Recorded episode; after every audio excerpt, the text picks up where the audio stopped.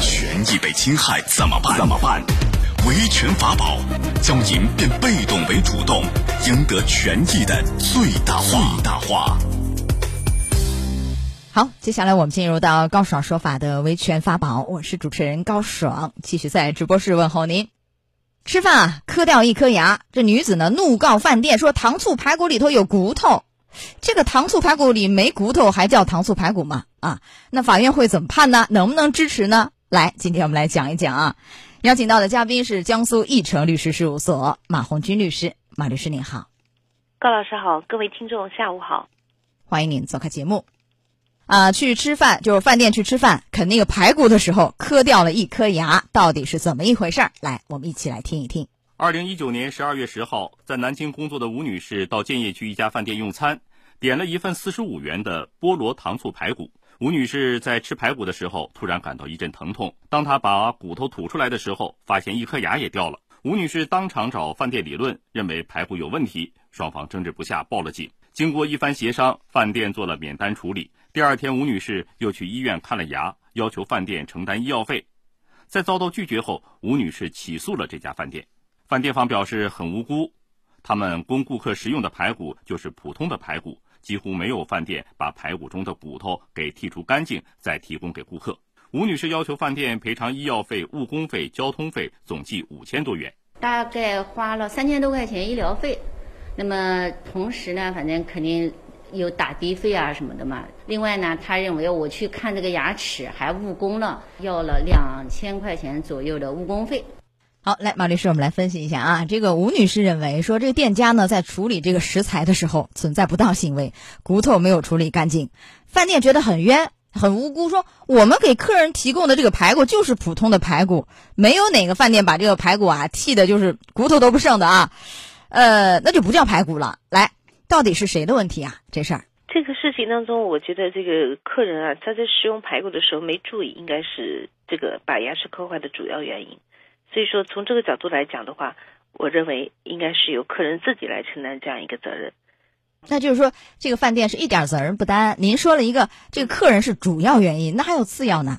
有没有次要？就是如果说我们这样讲吧，如果说他点的不是一个糖醋排骨，是一个就是比如说是这个叫什么呢，普通的肉片，那这里面有骨头的话，那饭店就应该要承担部分责任了，就是他没有剔除干净，对吧？也没有对女士造成去提醒。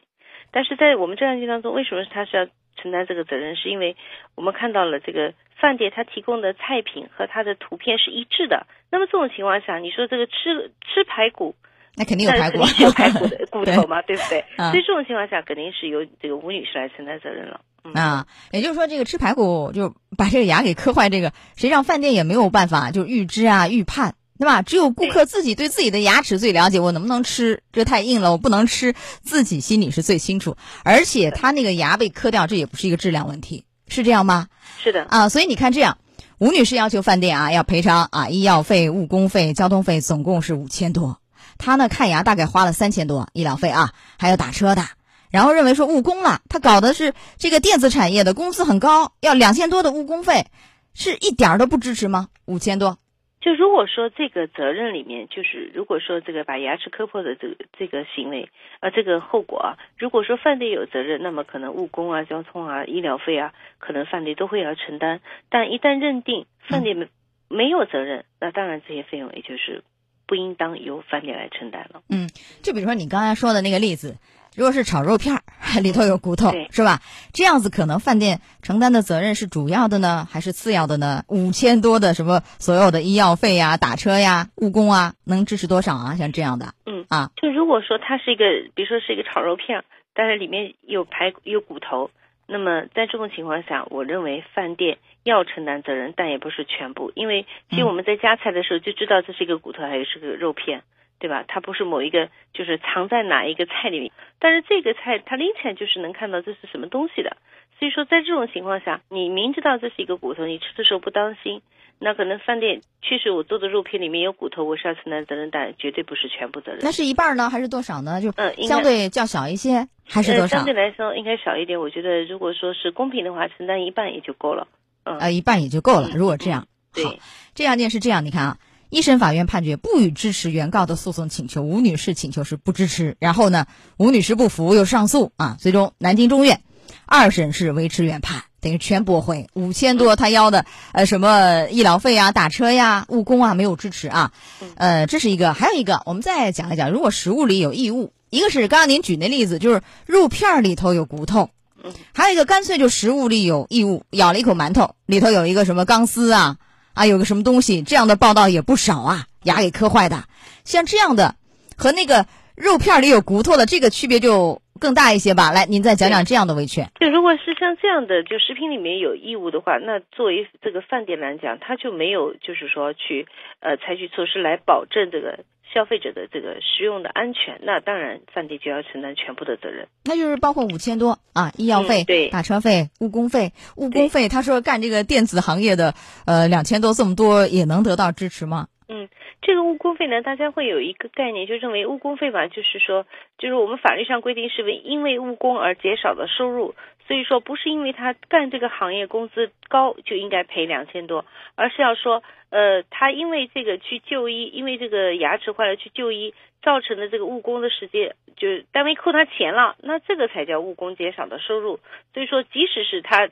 这个比如说吴女士自己主张说我一天就是2000多块钱的工资，你当我一天要给2000多，那也不一定，我们还要根据他的实际情况，就看是不是因为这个今天请假了你就被扣了2000多了，这叫减少的收入。我们支持的是这一块，因为误工减少的收入。对那如果也确实请假了，单位也没有扣钱，然后这个2000多的误工费就不能主张了是吧？得不到支持了是吧？对，他是没有因为这个而减少收入啊。就是你的实际的损失是这个意思。对啊，好的。那这样的案件有什么样的提醒没有呢？来，大家也觉得有很多人跟帖在后头觉得哟，吃个糖醋排骨没骨头，这也不是糖醋排骨，你牙这个磕掉了这事儿你不能赖骨头啊，是不是？来，有什么样的提醒没有啊？其实像这个第一呢，我们作为饭店经营者应当要保证食物的安全，要保障这个消费者的这个有这样的保障安全的义务，这是一方面。那么作为消费者来讲，你也不能够说是就维权过度，就是我们要根据实际的情况，确实是犯罪造成的，你去追究这个他的责任是应该的。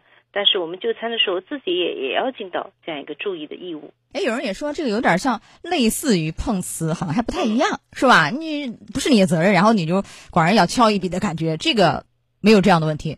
其实跟碰瓷有一点区别，因为碰瓷它是主动的，但是它这个呢还是就是因为就餐而引起的嘛，只不过是可能每个消费者对这个事情的认识它是不同的，所以这跟碰瓷还不太一样。好的，好，来到这儿结束我们的维权法宝，也非常感谢马红军律师。好，马律师，稍后会继续连线您，我们稍后再见。好，再见。